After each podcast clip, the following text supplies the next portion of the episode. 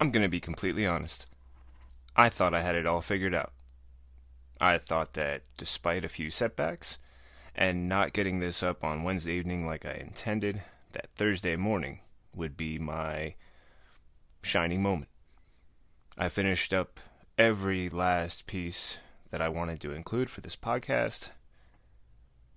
And then I saw the news that the new Avengers trailer was out. So the best laid plan of this mice man was waylaid by that news. I thought I could put together a segment. I thought I should think about it, and then I had to get to work. Because work and life. But the Avengers trailer isn't going to go away, and the speculation that comes with it is only going to grow. So I felt it was worth taking a little bit of time right before I posted this to include it in the introduction, because if you saw it, well, it already supports a number of claims that have been made earlier. I won't say how much earlier, but many have been made. And I think it's important to note that while this is a positive support for some of those claims, it doesn't mean that they're all going to come true exactly as they've been suggested. And I point this out because there's actually been some issue with some major franchises like Star Wars, where a fan theory becomes so popular that when the movie doesn't adhere to it, there's this level of disappointment that is really difficult for a creative team to understand. I would know what that feels like because I'm part of a creative team, and if that's the way that my work was received, I'd be pretty upset about it and frustrated, thinking that I had put what I felt was my best work forward to create a great story and to find out that someone else wanted it a different way and is mad at me for not knowing that or doing that or paying attention to online speculation or theory it's really difficult it creates a a conflict that well many challenge as to whether or not it should be there and only time will tell whether or not that ends up being true but the speculation will continue. If you've seen the Avengers trailer, man, tell me what you thought. And if you haven't, well, I'm sure you will soon. Because it's going to be like everywhere. But this is the introduction for the weekly wrap. And we're going to go ahead and roll right into a lot of fun. The fact that GDC is coming, that I really enjoyed this segment on letters and the value they bring to educational material. The impact and experience of seeing Captain Marvel on its opening weekend. But I saw it the day after that. I don't know if that counts, but still saw it in the first three or four days it opened and still enjoying all of the what I believed were great moments. I'm curious what you thought. I've also got an update about GDC 2019 starting up next week. And it, of course, parlays into a little bit of information about a project I'm working on. Because if you know anything about me, one of the things I enjoy talking about is the project that I have spent the last two years on and the team I've worked with on the game called Planet Rise. So enjoy listening to that. As well as a great segment about the authenticity you can gain from being lazy. And that's all I'm going to say about that.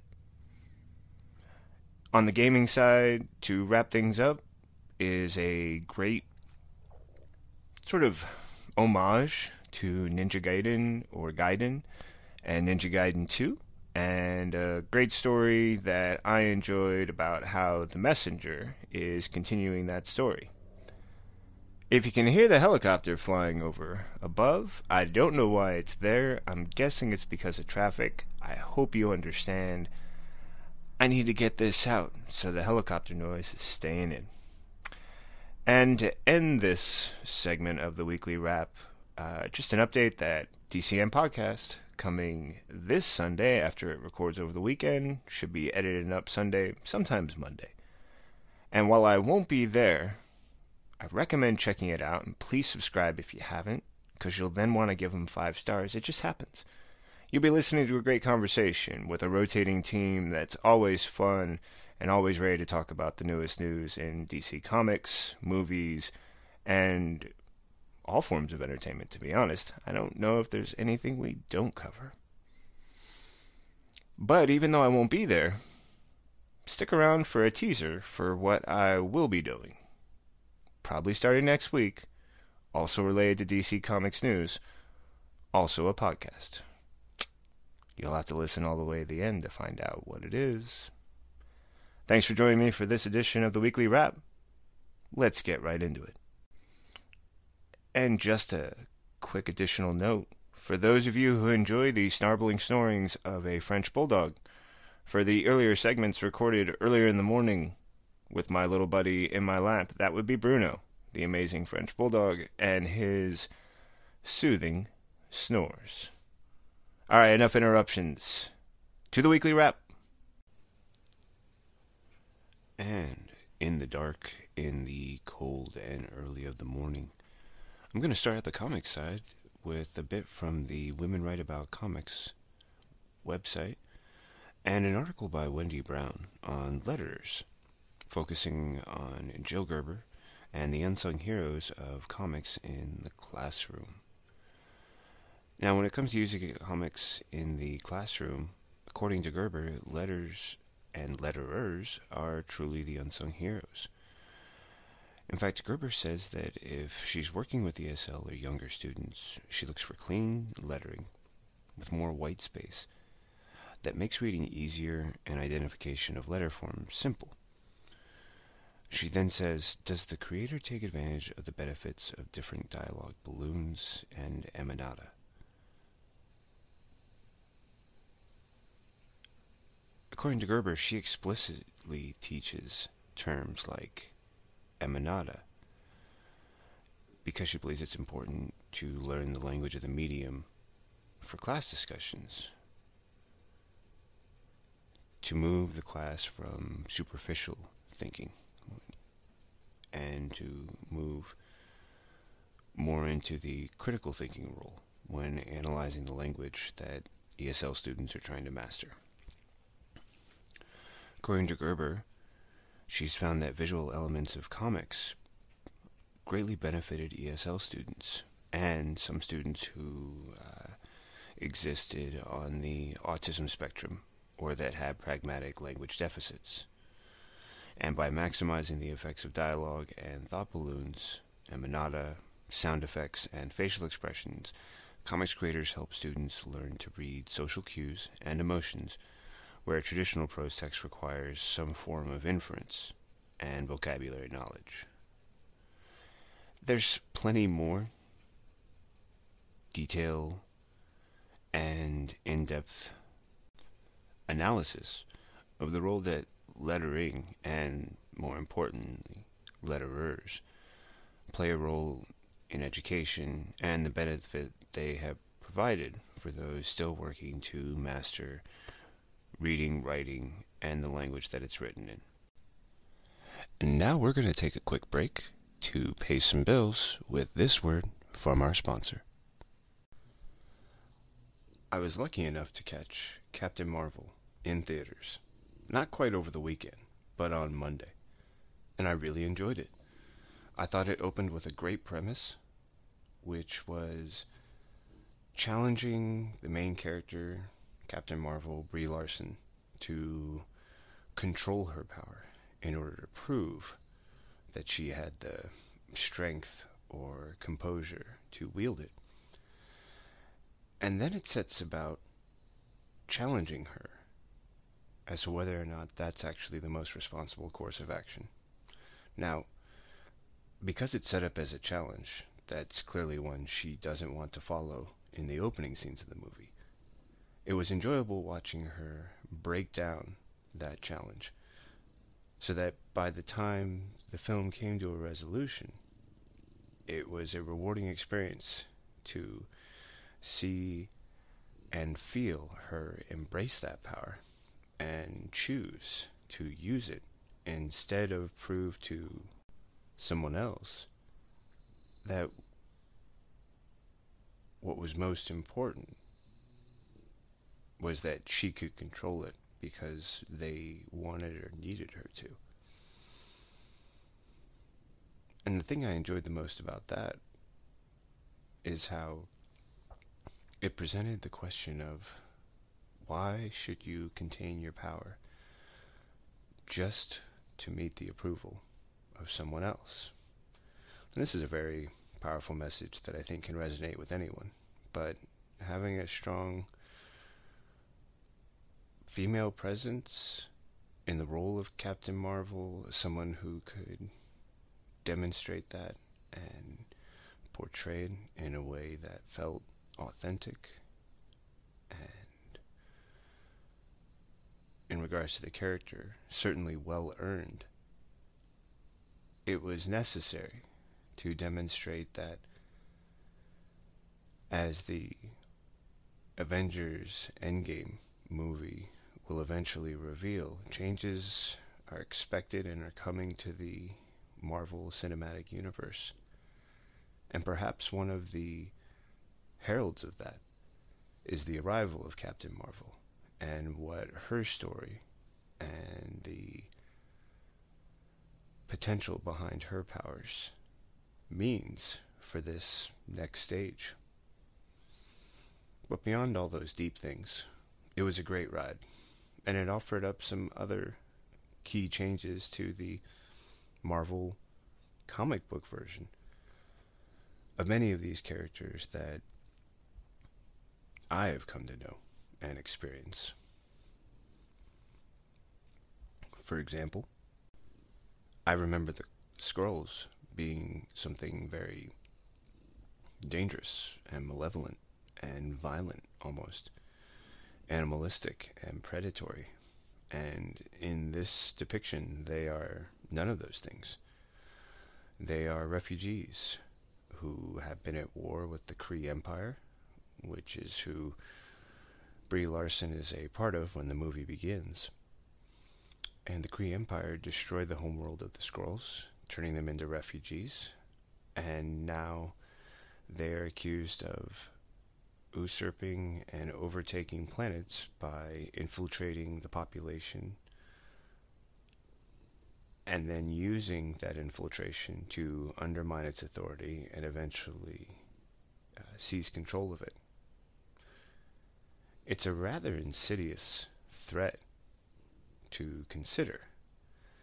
It's a new depiction of a concept that's suggested in Winter Soldier with the idea of mercenaries who are so skilled they can destabilize a country within 24 hours. And in this case, the enemy depiction, the representation of the Skrulls by the Kree, is that they can do the same thing to an entire planet. When Brie Larson, Captain Marvel, is presented with a challenge to that idea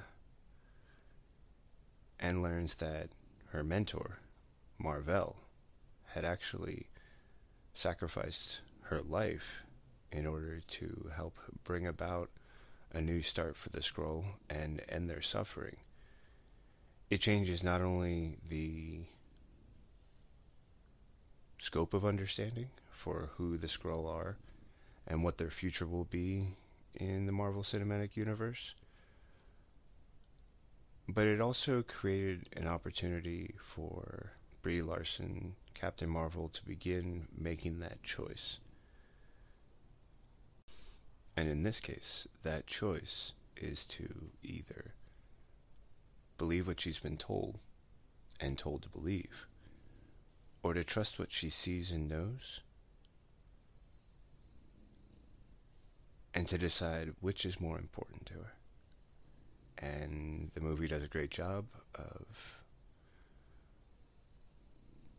setting up these two opposing forces and watching a determined young woman meet them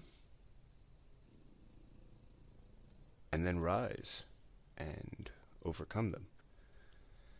I thought it was a great ride. I loved all of the elements that were used to set up her character, her world, her environment, and then the challenges placed against it. And it was another very strong production from a Marvel studio company that I've come to respect, admire, and enjoy. And I hope you do too. And now we're going to take a quick break to pay some bills with this word from our sponsor. Next week, the 2019 Game Developers Conference will arrive in San Francisco, and the ranks of gamers, developers, creators, cosplayers, and more will swell the halls of the Moscone Center and its West Hall. I'll be there, working with my team for the game Planet Rise, and if you get a chance to say hi, stop by, sign up for the mailing list, and enjoy playing our demo. If you have further questions, I'll be around to answer them. And if you can't get me in person, we have a really great team, extremely knowledgeable, and I have every faith that they'll be able to make sure you know what we are, what we're trying to do, and that you'll have signed up by the time you walk away. Now, one of the things that I got a kick out of is a recent story on Gamasutra that points to the official start of GDC, which is the registration and pickup of passes and other documents on Monday. But something more of an unofficial start is GDC 101, which takes place on Tuesday, March 19th. The pitch is that whether it's your first time at GDC, or just the first time talking about your game, or doing something else new, this crash course is designed to show you how to get the most out of your experience by understanding the ins and outs and everything from choosing sessions, how to effectively network, how to get around for certain events and the best ways to do it, and to help you keep in mind that GDC is a huge event. There's a lot to do, but if you have all the information in advance, you can make a plan to get the most out of it. Now I'll include the links where possible in the anchor liner notes, but I have noticed on a few occasions when I do post links that the links are not always live, meaning I'm attaching the link as a hyperlink, but that later if I double check and it's not available in that way, you're going to have difficulty finding where this is or how to instantly click and connect to what I'm talking about. So, I'll let you know right now. It's known as the GDC 101 course. The story that I saw it on was from Gamasutra, or Gamasutra, and one of the other ways to find this course is to look for the GDC 2019 session scheduler. And that should be able to put you on the right track. I have no problem being forthcoming about the fact that it was GDC 2018 where I first even broached the idea of recording a podcast or anything even resembling it to, in some way, capture my experience. GDC 2018 is the first time that I attended GDC, and it's also the first time that the team that I was working with, Planet Rise, presented our game for such a giant audience. It was a great opportunity to tell our story, and yet I knew it was going to be completely overwhelming and I hoped that by at least connecting a microphone and trying to capture some thoughts that I would have begun a narrative about where this experience for me was currently at a milestone and how I could measure it against my plans to attend GDC this year in 2019 and what the future of the game would look like between then and now, or that time when I was recording, and an unknown future that I was hoping for. I've recorded those podcast clips and I posted them on my Anchor podcast.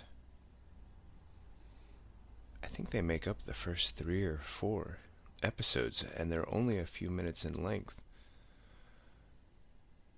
But they are also part of a foundation, an early, somewhat humble, and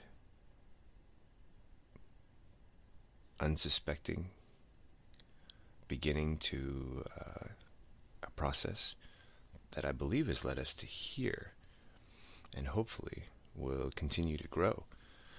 But because beginnings are humble and also because I believe that it's important to remember just where we started and how far we've come, I wanted to let you know that as we get closer to GDC, if you want to get a taste of how I was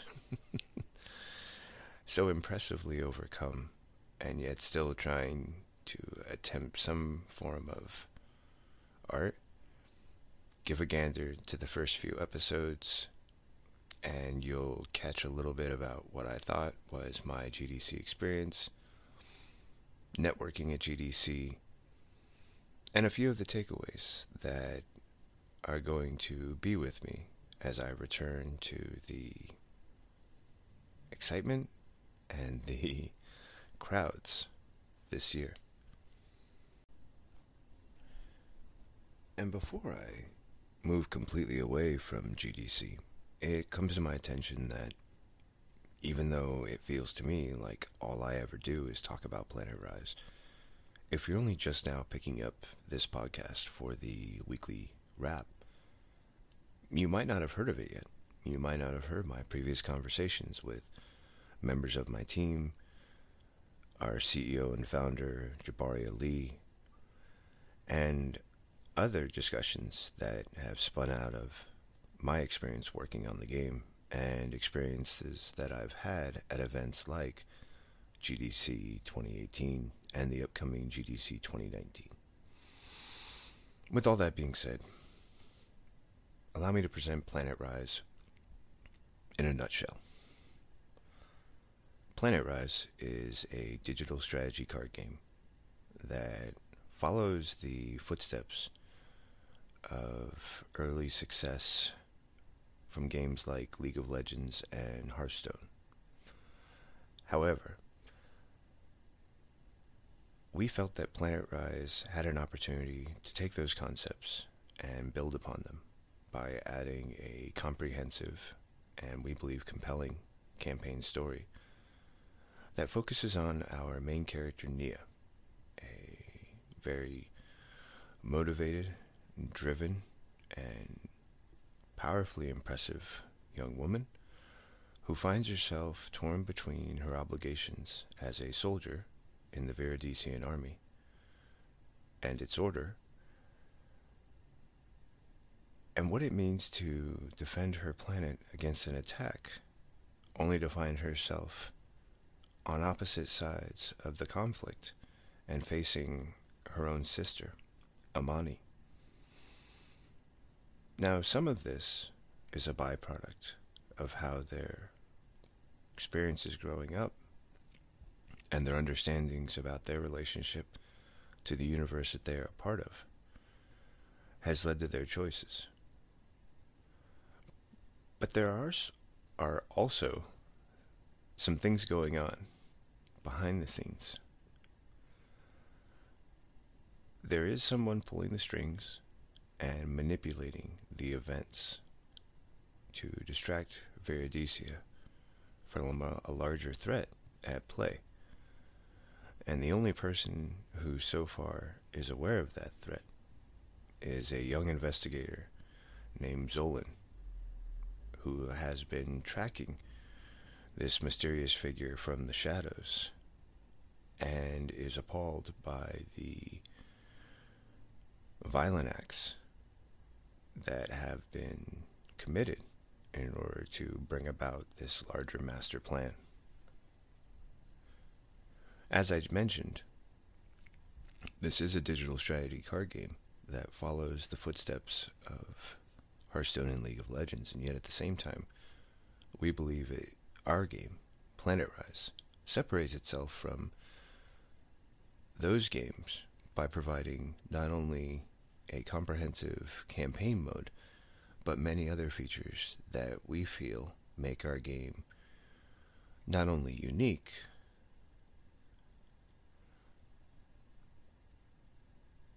but groundbreaking.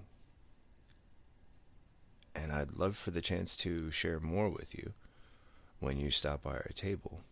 But if we don't get a chance to see each other at GDC 2019, you can always visit Play Planet Rise, P L A Y P L A N E T R I S E dot com to check out the game for yourself online, sign up for the mailing list, and let me know if you think what I'm describing about the game is what you're seeing when you check us out.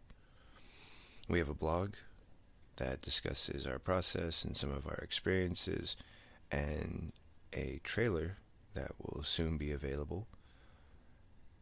And by joining the mailing list, you can become part of our beta card package. So, I'll either see you at GDC 2019, or you can let me know about your experience when you visit the Play Planet Rise website and took a look at the game for yourself. I'll be curious to hear what you have to say.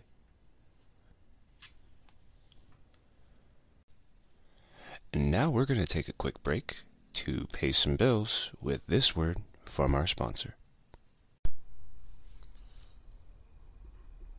Also, looking ahead, I have to enjoy this story I found on Thought Catalog about authenticity and how it can be a really efficient approach to living or an efficient way to think about approaching living and interacting with others based on the idea that being authentic is actually the easiest thing to do. And the reason that the author, Jeremy Goldberg, points to this is that he doesn't actually. Well, he starts by saying that someone says, You look just like you do on Instagram. And he felt that that was a great compliment because it pointed to a desire on his part to be authentic. And his reasons for doing so are beyond high or noble ideas like truth or his value of it, but because he's lazy. And that he gives four points that illustrate how this lazy approach allows him to be not only authentic, but to feel and act authentically. And that, one, when he's living authentically, there's just less to keep track of. He's not telling a bunch of, as he calls them, fibs or fables. Fun little alliteration there. But essentially, there's just less to keep track of, less to try and remember less variations on the original story if he just sticks to the original story. Uh, Tui points out that people will be disappointed or upset or simply feel that they're displeased. And as far as he's concerned, okay, and whatever part he has to play in it is fine, yet that doesn't actually either reflect on him or fall into his as the term has been used commonly, wheelhouse of responsibility. Um, two more points. Number three, he points to how much time and energy it takes to worry about either how he looks, what somebody else said. For example, if I was really worried, the garbage truck that just roared by would probably be a, a big annoyance. But if I'm not, well, there's just a lot less energy to put into that. I like this part simply because it's something that I've embraced for a few years now, and it's kept me from reacting negatively, let alone reacting at all, to things that used to get under my skin and irritate me until I felt that I had to respond, that the only responsible or normal thing to do was respond. But when I removed myself from the responsibility of it, especially if it was something that actually didn't really involve me, it was just the byproduct of having to interact with other people who, for whatever reason, are taking out their lives on others and using it when they interact with them. Once I removed that responsibility, boy, a lot easier. And uh, I think I really enjoy number four. It points to something that I've been talking with Tara with on our self uh, acceptance series, and that's that there's only one person writing this article, and as an original, he's blessed.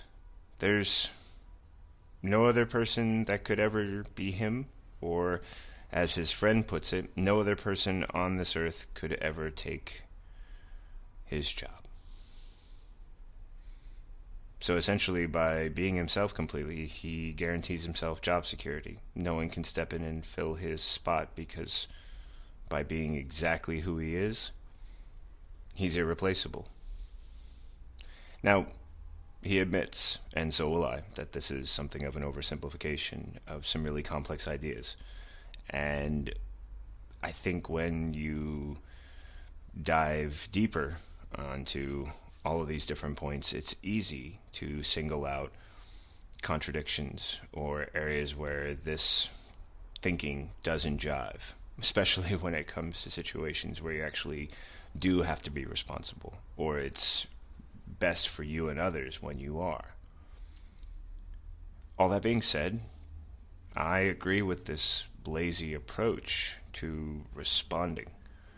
Certainly, at least to reacting, because while I know that it's easy to react, it's easy to respond, it's easy to let things get under my skin or to get riled up, that doesn't mean I have to do the easy thing.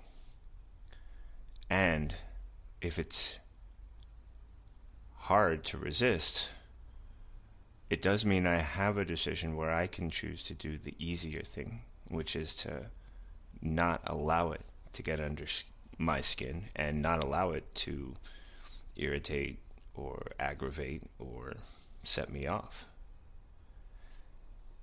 And I think as long as I'm keeping that in mind, I'm always going to, well, guarantee that I'm using my energy on the things that I want and not allowing it to be used by anyone or anything else. It won't work every time, and there are times when it shouldn't, when I need to use all of my energy. But I'd like to know that I'm the one in control of deciding what those things are and how I'm going to respond. Instead of feeling like I need to wait for someone else to do something so that I can react or respond. A little bit of a longer take at the end there, but four great points about why doing this sort of lazy thing allows you to be as authentic as you can be, and it prevents you from getting caught up in the negative storytelling that can occur when you're too busy focused on what it is you're trying to be instead of just being what you are. Now, this one's just fun. The story is on the PlayStation blog, and it talks about how Sabotage creative director Thierry Boulanger was eight years old, and his grandfather gave him a copy of Ninja Gaiden 2, which I think is just huge. But the impact was more profound than probably anyone initially thought, because 25 years later, It's Boulanger who is releasing The Messenger. It's a 16 bit, well, it's an 8 bit ninja platformer, and it becomes a 16 bit Metroid extravaganza. They call it Avania, but it didn't feel good rolling off my tongue. And it's not just a pet project. It earned the Game Award for the best debut indie game of 2018, and even the creators of Ninja Gaiden praised the project. It's a fun story, and I love this simple breakdown, which talks about how players take on the role of a young ninja who's tasked with carrying a magic scroll across a cursed world in order to save his clan, which is besieged by a demon army. Sounds pretty straightforward, and the blog points out that while it seems that way on the surface, it quickly descends into an amazing series of challenges. Uh, they rely on modern game design, clever writing, and very tight control. It's got a memorable cast of characters. And while many might compare it to platformers of the early 90s, it's still considered to be extremely difficult, especially because it offers 45 optional power seals to collect, as well as a unique New Game Plus system. Um, they also point to the idea that it was designed uh, with speedrunning and the speedrunning community in mind. And because of the attention it's received, it will be coming to PS4 on March 19th, which is just about, well, actually less than a week away from now. I'm sure I or someone else could say more about this fun idea, but maybe I'll just wait until we get it and play it, and then we can talk about it again. And a gentle reminder to your weekend podcast listening plans. If you're already a subscriber to DC Comics News, then the new episode will simply arrive in your playlist feed. If you haven't, well, what are you waiting for? Head on over to DC Comics News or pop onto your favorite platform like iTunes, Spotify, Stitcher, and more. Look for DC Comics News and subscribe. I've been lucky enough to attend the last three episodes, even guest hosting the first of those three. This weekend, I'll be taking some time off while the gang gets together to introduce some new voices and do what they always do talk, share, and maybe, maybe get into small arguments. Maybe not. About upcoming comic book news. And while I won't be there for the group podcast, I do have a little teaser. I'm still working out the details, but starting next week, there's a strong chance that a spinner rack review will be available from DC Comics News and hosted by yours truly. I look forward to sharing more details with you next week when it's official and I can offer up a segment for that edition of the weekly wrap. And with all that in mind, I'm going to step away and enjoy the rest of this beautiful weather that the Bay Area is enjoying after a lot of rain and look forward to the events of the weekend and catching up with you next week for the weekly wrap. Thanks as always for listening, for subscribing, for sharing, and supporting. I can't do it without you. So thank you again for listening. And if you find yourself with an extra moment at the end of this recording, and you feel like you've got the inspiration to share, subscribe, or just tell a friend? Well, thank you for that too. Thank you again for listening and supporting. You may not know, but every time you play an episode, I receive financial support, whether it's from the ads that I'm now beginning to record or if it is through uh, other sponsorship opportunities.